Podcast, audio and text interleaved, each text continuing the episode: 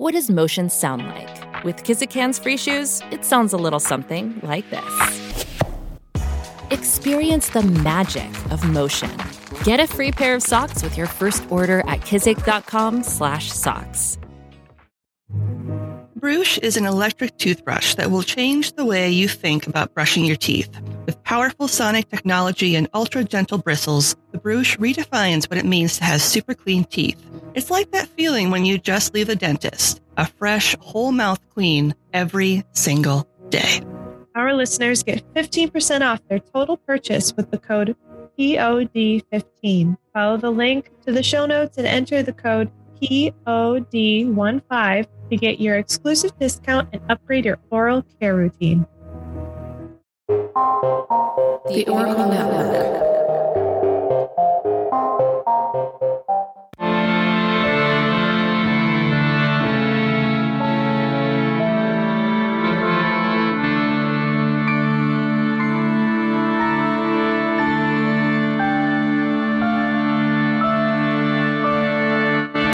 Hello and welcome to Ye Olde Crime, where we discuss the funny, strange, and obscure crimes of yesteryear. I'm your host, Lindsay Valenti, and with me is my sister and co-host, Maddie Stengel. Hello. Good morning. How are you? I'm sleepy. And I'm trying to finish my highly caffeinated tea as I cut out coffee. Mm. So I shouldn't tell you that I'm drinking my second cup of coffee. You absolutely can. I just tried to cut out coffee because I don't know. I don't like being dependent on something so hardcore. So I'm transitioning to tea and then hopefully lowering the caffeine content on the tea. That's fair. So far, so good, but I'm on like the most caffeinated tea possible. so it's a slow, slow process. So we are doing two episodes for Darren of the Weird Darkness podcast because Yeah. He was our second highest donor for our equipment fund. So he doesn't know that we're doing two Thank episodes for him, but we're doing two episodes for him. Surprise. Surprise, Darren. Hope you enjoy it. So this week we are going to be talking about the history of seeking sanctuary in England. Oh my God, I love this. Sanctuary! That's the only thing I could think of is sanctuary. And that's what it is. All right.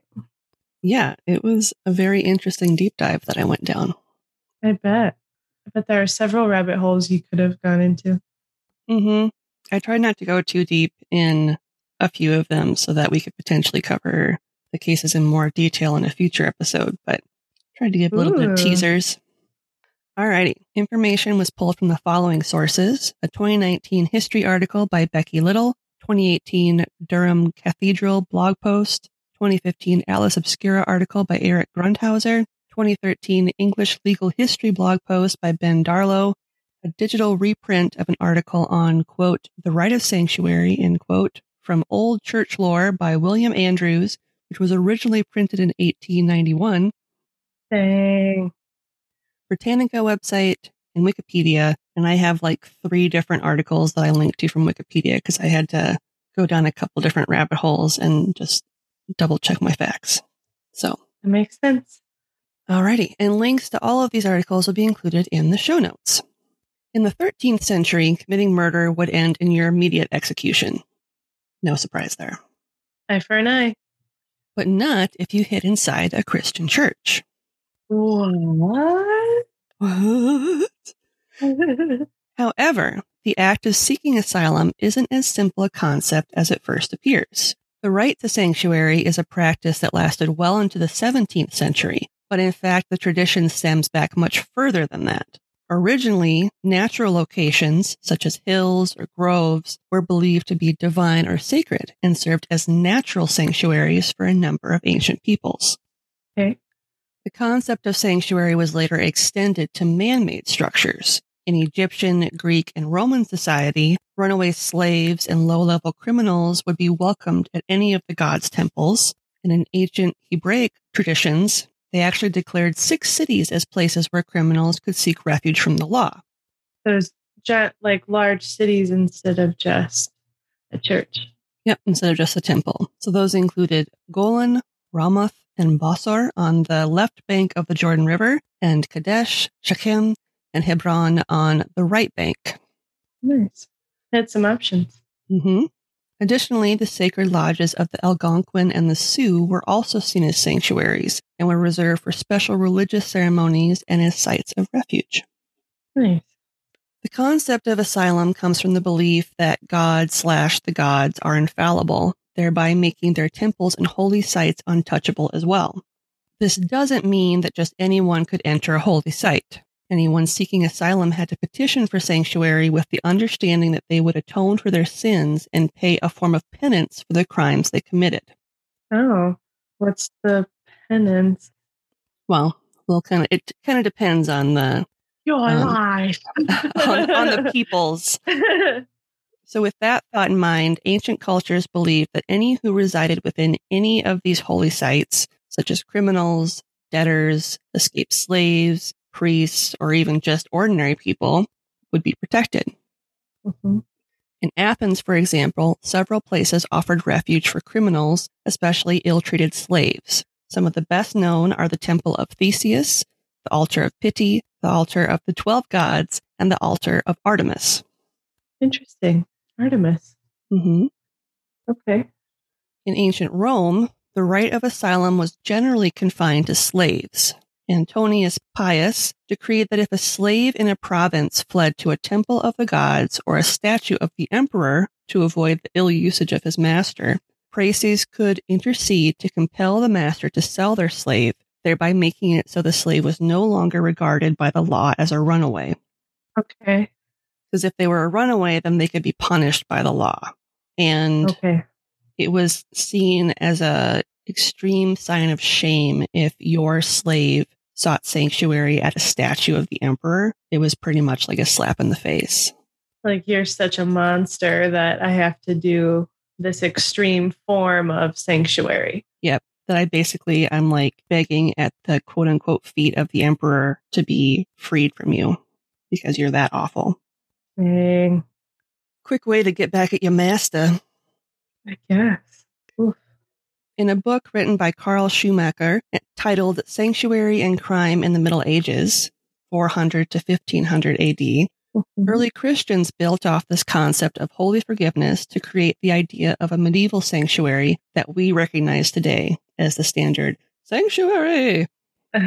Okay. So they kind of borrowed it from this other Roman. Yeah, they basically saw all the different, like, quote unquote, pagan. Another thing we Christians took from the pagans. Yeah, they saw all these like pagan people doing this thing and they're like, we can do that and we're going to do it better than you. Y'all are trash, but this is not a bad idea. So Borrowing I- it. I think I hear God saying that we should do that too. Yeah. Do you hear that? Oh, yeah, I hear that. Do you hear what I hear? Thanks, God. Karl states, quote, it would be inappropriate in the extreme to carry weapons into the church or to arrest someone or to exercise force within the church, end quote. I get that. But at the same time, crusades, Yeah, but those weren't inside churches. they were for the church. Yeah. By the end of the fourth century, sanctuary became a part of Roman imperial law. And even after the Western Roman Empire fell in 476 AD, churches continued to protect people even if they broke major laws, Ooh. such as like murder. But he's a Christian. The church was deeply suspicious of punishments put forth by the government. Many church leaders believed the Roman Empire was more concerned with punishing criminals than about restoring the moral balance. And that's what sanctuary was meant to do. Ooh. Churches rebelling against the state. Hmm Interesting. In 511 AD, during the reign of Clovis I, who was the first king of the Franks, the Council of Orleans decided that asylum could be granted to any who took refuge in a church, on church property, or at the home of a bishop. And this protection Okay. also extended to murderers, thieves, and adulterers, You know, as you do. as you do. Yeah. In a code of laws from 693 AD, Ina, king of the West Saxons, was quoted as saying if, quote, anyone accused of a capital offense flies to a church, his life shall be spared, and he shall make compensation according to justice. End quote. So they still have to atone in some way. Mm-hmm. It's just not with their life Correct. like it normally would be. Correct. Alfred the Great, King of Wessex, wrote another code of laws in 887 AD that stated three days of sanctuary were to be granted to anyone who fled to a church. Alfred is quoted as saying that St. Cuthbert, the patron saint of Northumbria, once appeared to him in a vision and sanctioned anyone who came to him seeking sanctuary would have peace for 37 days and nights. Very specific. Mm-hmm. Was it the saint's lucky number? I wonder. I don't know. Every measure was taken to ensure that no one violated anyone's right to sanctuary. Anyone who interfered with someone seeking asylum, including attacking and injuring the person, would have to pay the price set against the person's life, not to mention 120 shillings to the ministers of the church, which was a huge sum of money at that time in history. yeah, I bet. It would basically like bankrupt you. So this is their way of like kind of also capitalizing on it. Well, and ensuring that vigilante justice doesn't take place. Right. In the Germanic kingdoms, fugitives would be surrendered to authorities after swearing an oath that they would not be put to death. So when they sought sanctuary, the authorities would have to swear an oath, basically being like, yep, we recognize this person as a criminal and we're going to try them in a court of law, but we will not put them to death for their crimes. Okay. William the Conqueror defined clearly what the law of sanctuary would entail in 1070 AD. The law stated that the privilege of sanctuary was meant to be temporary, and within the span of 40 days, the asylum seeker should endeavor to come to an agreement with their adversaries. If unable to do so, such as in the case of murdering somebody, Right. they had to appear before the coroner dressed in a sackcloth, confess to their crimes, and abjure the realm. Sounds like Game of Thrones. Kinda, yeah. Shame. Shame. Shame. Reginald of Durham described one of the first instances of sanctuary at Durham in the 12th century. A youth who served the Bishop of Durham was killed, and the one accused of the crime fled to the cathedral. Friends of the slain youth came to the cathedral and formed an armed guard at all the entrances and exits to the church. Dang. While the monks were at supper, six armed men entered the church and two ascended the shrine of Cuthbert, where they found the accused man praying. He was fatally wounded, which understandably caused quite a bit of outrage. Mm-hmm. The bishop absolved the accused man of his crimes, and the attacked man later went on to make a full recovery.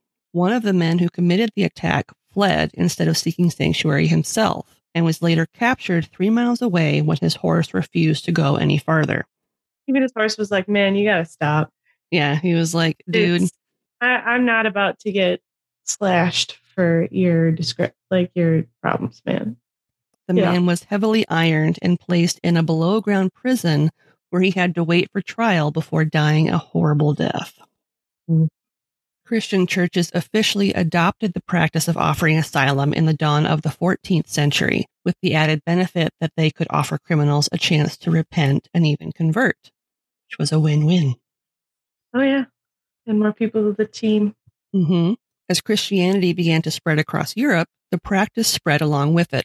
Not only was the practice supported by the church, but several royals also honored the practice. Since the English are known for their precise and meticulous record keeping, the sanctuary procedures used during that time have survived to this day and are as follows. So they're still available today? No, but the records that they kept during that time have survived. Oh, okay. I was like, what? So a felon could gain sanctuary by entering a church and requesting an officer of the crown, which was also known as a coroner, not to be mm-hmm. confused with coroners of today. to arrive. Once an appointed officer arrived, the felon had to confess their crime, whether they had actually committed it or not, and were then placed under the protection of the church. Pursuers of the fugitive could lie in wait outside, but they were not allowed to enter the building to capture anyone. Interesting. Weapons were not allowed on church grounds, whether you were a fugitive or not. Once you entered the church to claim sanctuary, it was up to the church to protect you. You were not allowed to defend yourself by any means of force and were only allowed the use of a knife at meals, Otherwise, any other weapons you may have possessed prior to seeking sanctuary would be taken from you. Okay. So if you came in with like a giant broadsword, they'd be like, Right. "Hey, that's ours now." Yep. You gotta put that down, Greg. Yep. Okay. For now. For now, some cases required more specific actions, such as the ringing of a specific bell or sitting down on a frith stool, which was also known as a place of peace, as well as by grasping a special door knocker. A frith stool, which was usually constructed from stone, was typically placed near the altar in a church, therefore affording the person sitting absolute protection by the church. When a bell was rung, it made it known to all that someone had taken sanctuary. Nice. In the case of the door knocker, such as the one in Durham Cathedral or the one at Notre Dame, hmm you were declaring your need for sanctuary quite plainly. The door knockers were sometimes fashioned as that of a hellmouth, which were sometimes designed as the head of a lion with its mane as a sort of halo, while the knocker portion was the legs of a man being eaten by a snake. Okay. A hellmouth was typically used in medieval times to represent the entrance of hell as the huge jaws of some sort of monster. And you may be wondering, what the hell is such a creepy ass door knocker doing on the side of a church? Right. Well, many illustrated stories of Christ deal with the concept of salvation. For example, thanks to Christ's actions in hell, those who believe in him were granted salvation and eternal life. So, as asylum seekers grasped the hellmouth door knocker requesting sanctuary, it was with the hope they would be reminded of the sacrifices made for them and encourage them to follow Christ's example and seek atonement. Interesting. Either that or if you're that frantic though, you're just gonna touch it without looking at it mm-hmm. until you're waiting and you're like, ooh, what is that? Yeah. oh God.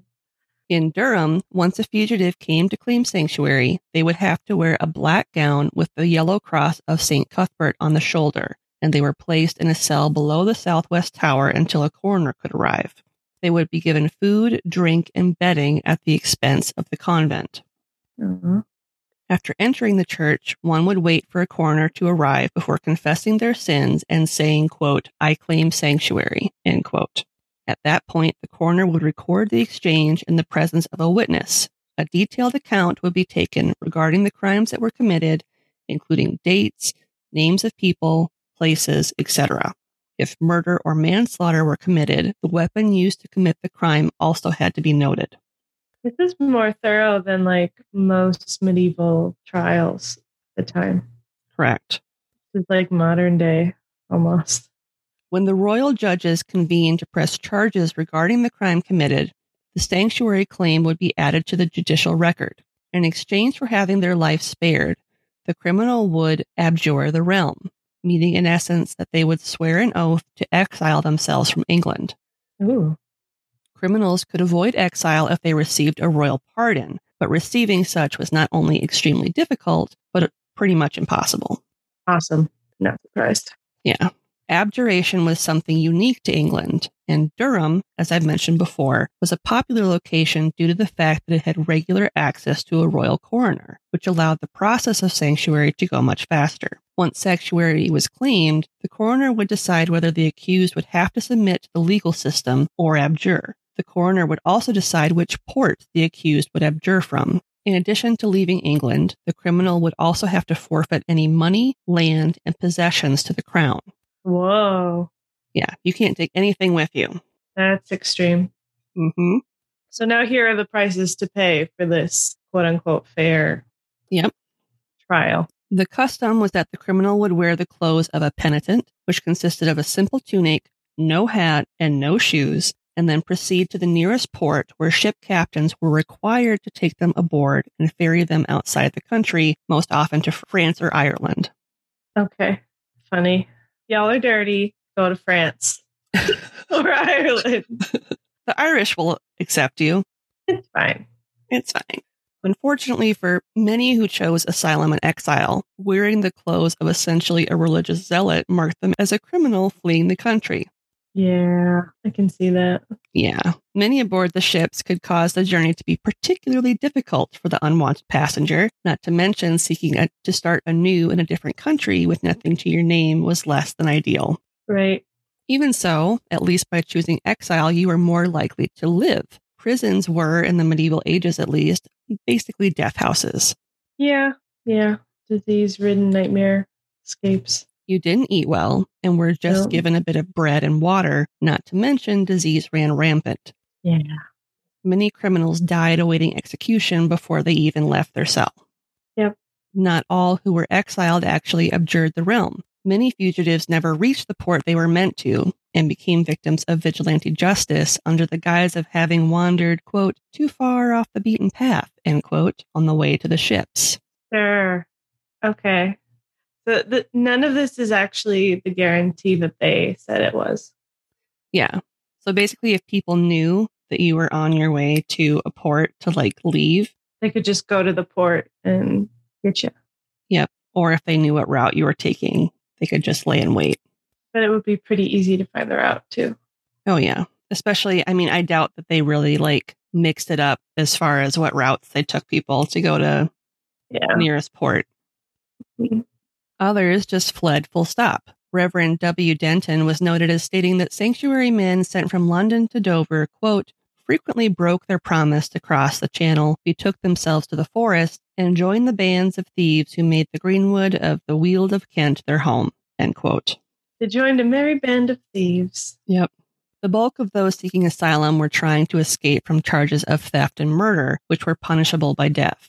Other crimes, such as arson and rape, would also be heard as crimes felon wished to atone for, not to mention ones as simple as running from debt collectors, being an accessory to a crime, or even just present when a crime was committed. Yeah. All churches offered sanctuary within their walls, and some even extended the protective reach to areas around the church, which would be marked by monuments known as sanctuary crosses or sanctuary stones. Any church that extended the area of protection had to receive prior chartered approval from the king. In England alone, 22 churches, including Westminster Abbey, received such charters, thereby effectively allowing them to run completely autonomous of the king. Okay. The local lords would regulate the fugitives' activities and govern over them after receiving oaths of fealty. Makes sense. And just because one claimed sanctuary, that didn't mean you were safe. Yeah. Sanctuary was violated several times before its abolishment, and this was never more evident than in the case of Archbishop Thomas Becket, who was murdered by four knights inside Canterbury Cathedral in 1170 AD, even after he'd claimed sanctuary. As a result, the public pushed for Becket's sainthood, and it severely damaged the reputation of King Henry II. Ooh. So what did he do that made him so So it says in June of 1170, four men crowned the heir apparent as Henry the young king at York. This was mm-hmm. a breach of Canterbury's privilege of coronation. And in November of 1170, Becket excommunicated the three men that basically put Henry II into power. Oh. So he was a political rival, essentially. Yes. So So then, that's why he had to die. yes. So then King Henry II, he's quoted as saying, Will no one rid me of this turbulent priest? Ooh. Which many took to be like a royal command to go and kill him. Yeah. So Yeah. then he was assassinated as a result. I can totally see that happening, especially if somebody's trying to be in favor of the king. Yeah. Or to prevent him from being placed into a seat of power. Yeah. So Westminster Abbey Sanctuary was first breached in 1378 AD. Not only was it breached, but someone was murdered. Hmm, not great. Not great. During one of Edward the Black Prince's many campaigns, two of his esquires, Frank de Hall and John Shackle, they captured a count. And it's not clear if he was from France or Spain. Like that Okay. aspect has kind of been lost to time. Okay. Regardless, the Count was friends with John of Gaunt, and John ordered the esquires to release the Count, but they refused to do so. So John imprisoned both of them in the Tower of London, but they escaped and fled to Westminster. Once there, the pair made their way into the choir at the Abbey during High Mass to conceal themselves. hmm The two men were being pursued by the constable of the tower, Sir Alan Boxhall, as well as Sir Ralph de Ferrer and a group of 50 armed men. As the deacon was beginning to preach the gospel, the pursuers burst into the abbey. John Shackle escaped, but Frank de Hall was pursued. He fled Uh-oh. twice around the choir and received 12 stab wounds as a result before he fell dead in the front of the prior stall at the north entrance of the choir. Man, that'd be quite the day at church. Could you imagine? and then he just keeps running around while he keeps getting stabbed. Yeah. Like I'm, I'm just picturing one guy just standing in place while he runs in circles around the choir and he just stabs them every time. Just being like stab, stab, stab. I'm picturing like the Benny Hill music. where he's Yes. like- as he's- as he's like- oh no. which is horrible because it is. the dude was stabbed to death. As a result of this, de Hall was viewed as a martyr and buried as one within the walls of the abbey. The abbey itself was closed for four months, and de Hall's two chief assailants were excommunicated from the church. Yep. You can't sit with us. Yep. The border of Durham was marked with crosses to denote it was a city that offered sanctuary. These crosses were at Gilesgate and Neville's Cross, with two more further south. The significance of the crosses noted that once a fugitive crossed the border, they were able to claim sanctuary and make their way to the cathedral. Once there, they would take hold of the sanctuary ring on the outer door to alert the monks. And that's the one that has like the hellmouth thing. Yeah. It's a really cool marker. I bet. You should Google it.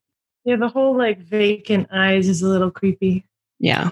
It just has holes for eyes and it has a human nose. Yeah. So this person has never seen a lion before. Essentially, fugitives would receive around 40 days to remain under the protection of the church, affording them time to set their affairs in order before preparing for their impending exile. yeah. While on church grounds, their protection was absolute. Anyone who attempted to breach the walls of the church to enact vigilante justice against those seeking asylum would receive heavy penalties. That's good at least. Like they could also be accused of having committed a felony and be arrested. Yeah. I mean that makes sense. If the asylum seeker refused to confess their crimes before a coroner within the 40 days and continued to remain in sanctuary, any person found providing them with food would be found guilty of committing a felony Ooh. because you'd basically be considered like aiding and abetting a criminal. Yeah. So unless you were with the church doing it officially. Even if you were a member of the church. No, I mean like like the monk, right? Because didn't, didn't they get to feed him and stuff? If they tried to feed them after the 40 days of seeking sanctuary, even the people in the church could be punished and Whoa. for committing a felony. So it didn't even Okay. matter if you were a member of the church. So after that after that time frame, you were a criminal again. Yep. And you basically had to leave. Yeesh. Over the centuries, the length of the sanctuary grace period went from 40 days all the way to an indefinite amount of time. Mm-hmm. And as you can imagine, having unlimited immunity to capital punishment was quite the attractive prospect for career criminals.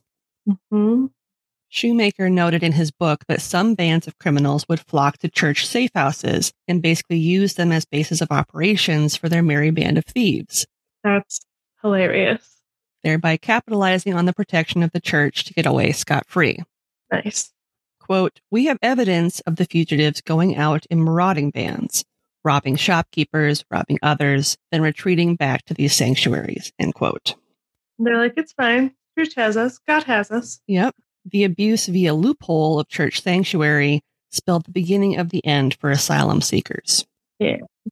Sanctuary wasn't always followed exactly, and in some instances, the rules were bent. For example, in the 14th century, a London woman murdered a priest in his own church before trying to claim sanctuary.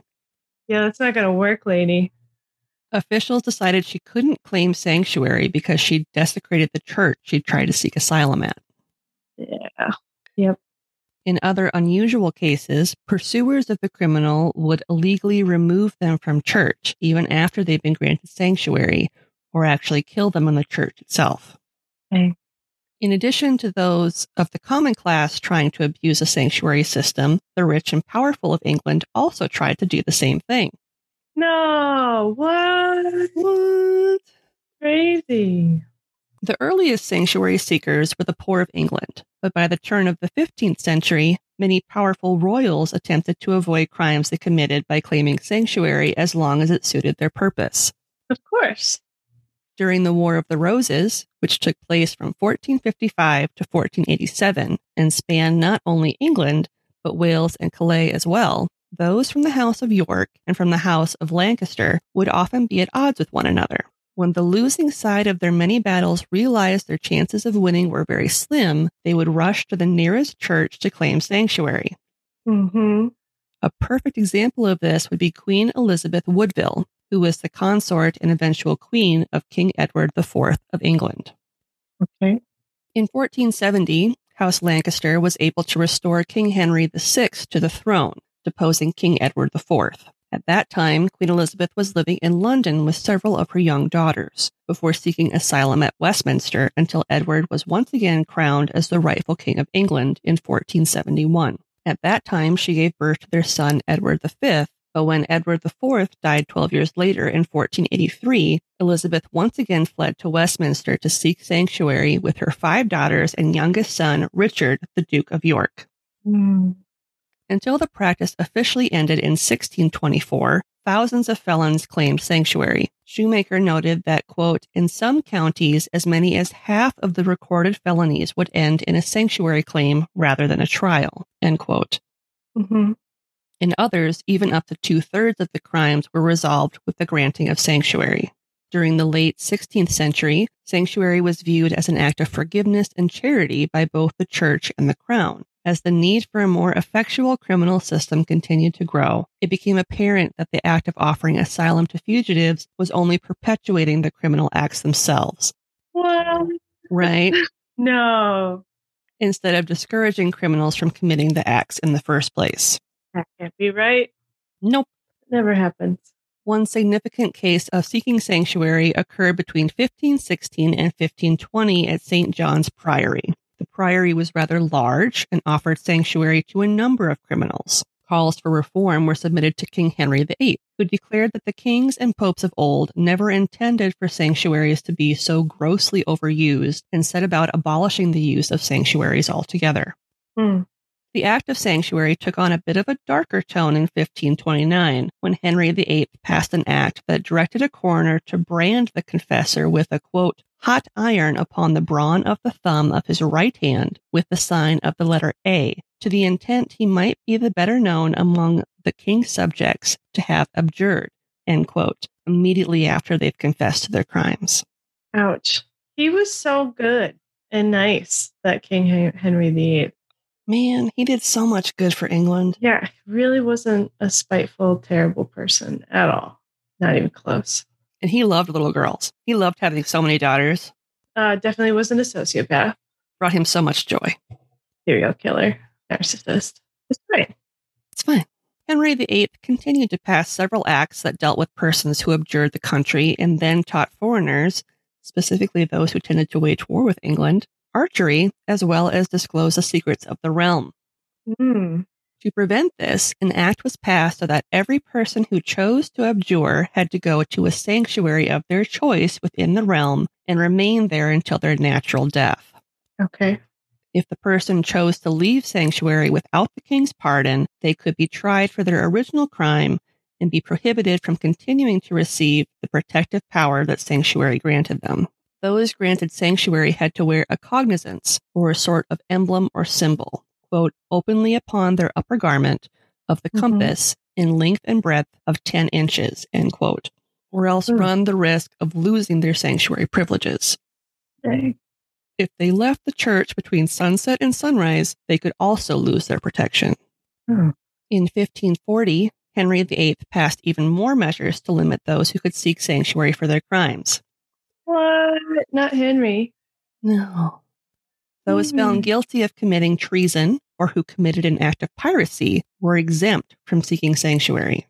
Henry took away the rights of all churches except for parish churches, their churchyards, cathedrals, hospitals, and the established sanctuaries of Wells, Westminster, Manchester, Northampton, Norwich, York, Derby, and Launceston.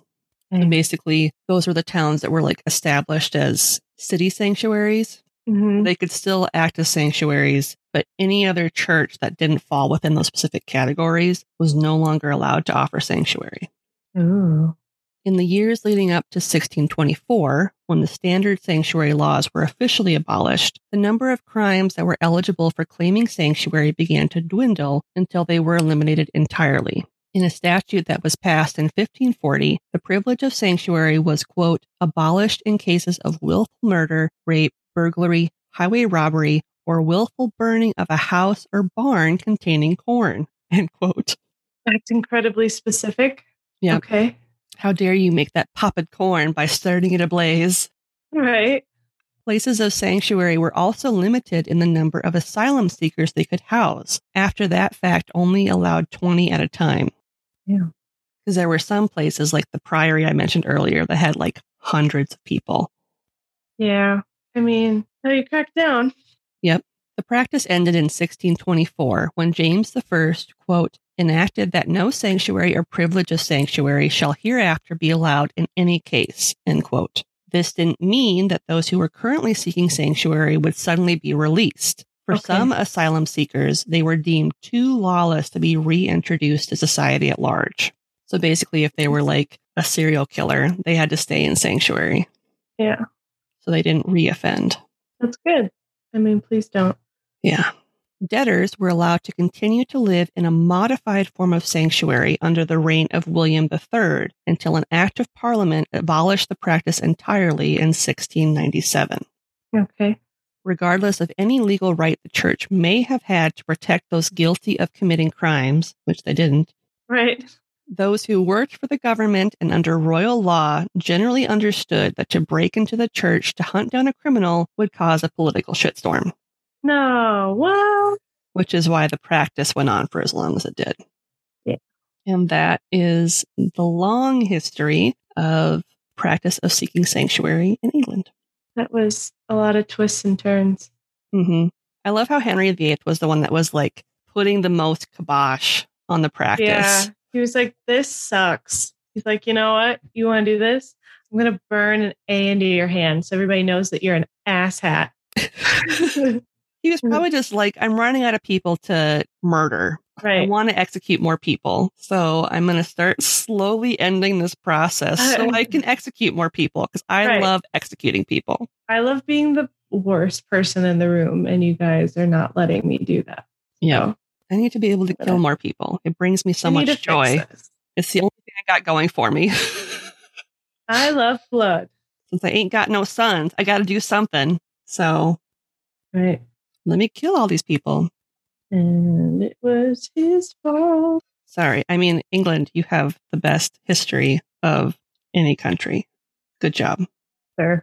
You're the best. Nothing's gonna ever keep you down. Your king. Hi, I'm Robin Warder from The Trail Went Cold. If you are unfamiliar with my other podcast, I often cover stories from the television show Unsolved Mysteries. For the past five years, you've heard me talk about these cases on my own, but now's your chance to hear me have in depth discussions about them with other people. I want to welcome you to my new project, The Path Went Chilly, where I will be discussing in depth with my two good friends and co hosts cases that I've covered on The Trail Went Cold. Meet my co hosts. First one up is Jules. Hi, I'm Jules from the podcast Riddle Me That True Crime, and I have a PhD in transpersonal counseling. I'm not a psychologist or a diagnostician, so don't get too excited. But I can't wait to analyze these cases with these two amazing humans. You've already met Robin, now meet Dr. Ashley Wellman. Hi, I'm Ashley. I have a PhD in criminology, law, and society, and I specialize in trauma victims and survivors. I've spent a great deal of time working with families left behind after homicides with a cold case unit based out of Florida, and I'm also a professor of criminology. I'm so excited to be chatting with two of my best friends about the cases that everyone can't seem to get enough of. We hope in doing so that we will have a clearer perspective of what may have transpired. Oftentimes, Ashley will be totally in the dark. Jules and I will be telling Ashley a story she may not know much about, so all of her reactions are genuine. We will be releasing on all major platforms April 8th. We hope you will join us as we attempt to heat up some ice cold cases. The Path Went Chilly will be available every Thursday on all major podcast platforms. So this week's podcast plug is the Path Went Chilly podcast. And this Oh. show blends together three amazing hosts, Robin Warder from the Trail Went Cold podcast, Mhm. Dr. Jules from the Riddle Me That True Crime podcast, and criminologist Dr. Ashley Wellman. Each episode is an extensively researched deep dive into unsolved cases where the hosts piece together the facts and offer insights to try and uncover what really happened. Cool. So we will have a link to their show in the show notes. Nice. And this week's listener question comes from Ariel from the Malice podcast. Okay. And she wants to know if you were going to be lured into a cult, what would be the clincher? Free insulin. I'd probably join just about any cult under the guise of free insulin. Yep. How about you? Mine would be I'll join as long as I don't have to do any weird sex stuff I'm not cool with and be able to just read as much as I want. I basically just want to just sit there and read by myself. Right. Don't touch me. don't touch me unless I'm cool with it. Right. Keep that no kink shaming, but if I'm not into it, I'm not going to take part. Sorry. Right. Well, consent and cults both start with a C, but they don't always. Connect. Ah, Alliteration. Alliteration. So, what's something good you'd like to share this week? Uh, I decided I wanted to tie dye clothes. The 90s called and they were like, Maddie. Well, yeah, because I was looking and I didn't have I didn't have any like good like ratty t-shirts to like work in the garden or clean or do something like that. And I was like, oh, I'll just buy like a pack of shirts. And then I was like, this is boring. I want to make them colorful. So then when I make them dirty, like you kind of can't tell. yeah, And they turned out pretty cool. So it's awesome. I'm excited. It was a nice, it was a fun little project, and I got to do it in the sunshine. And Willie was sitting next to me with his goat man toy. I don't know if you guys, if if if any of you have a Target near you, it's a Boots and Barkley toy, and it's this weird goat man, and it makes like a pig squeak. It's one of those like ah noises, like wah, wah, wah, instead of like a squeak, and it's his favorite. Like he will, he'll pick it out every time and he has to carry it out of the store himself and he cuddles with it. And usually, like, he doesn't murder it right away. Mhm. He'll cuddle with it for a couple of days, then he'll rip its like vocal cords out. and then he'll continue to cuddle it for like another month. He's like, he's like, now that you're silent, I love you more. and, and that's just he, he carries it everywhere. Like he carries it to bed. Uh, if we're leaving to for him to work, he sometimes brings it so he can cuddle with it in the car. Aw. You'll have to send me a picture of what it looks like so we can post it on social. Yeah, goat man. So people know what the goat man looks like. What's something good for you?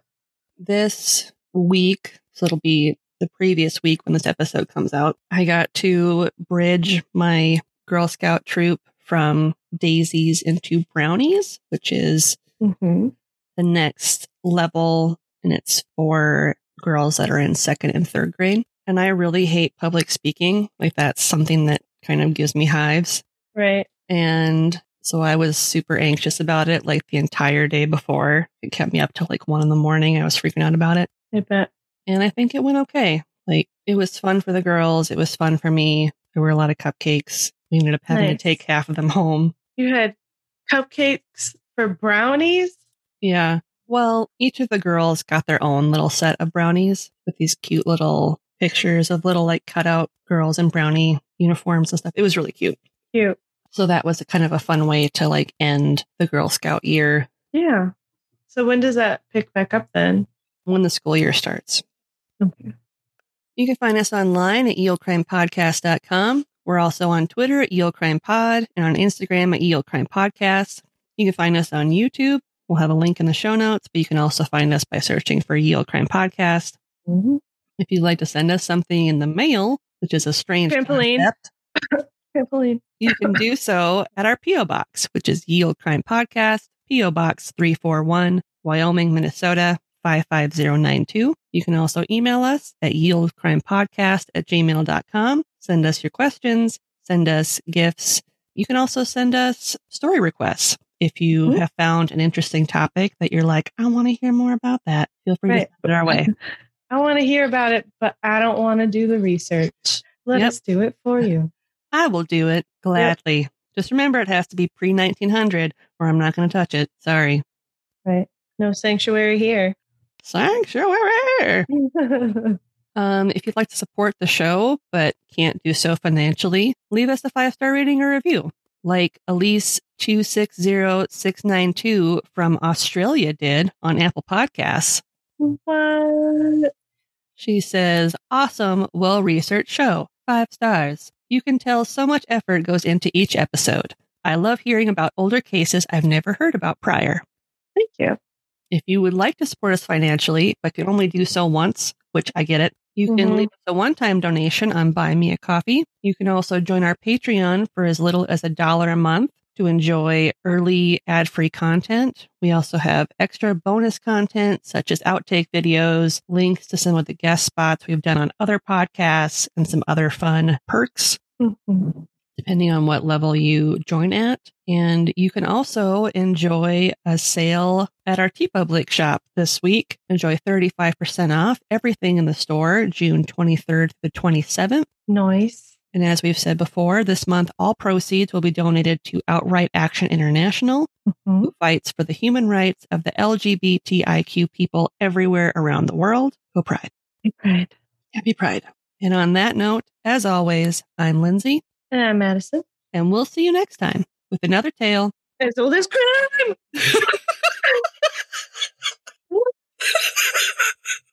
What just happened? Like a giant ant. It was on my arm. Oh, I'm so red. I'm stressed out. Oh God. Die. God. Die. Die, die, die, die, die, die. Where did that come from? Oh my god.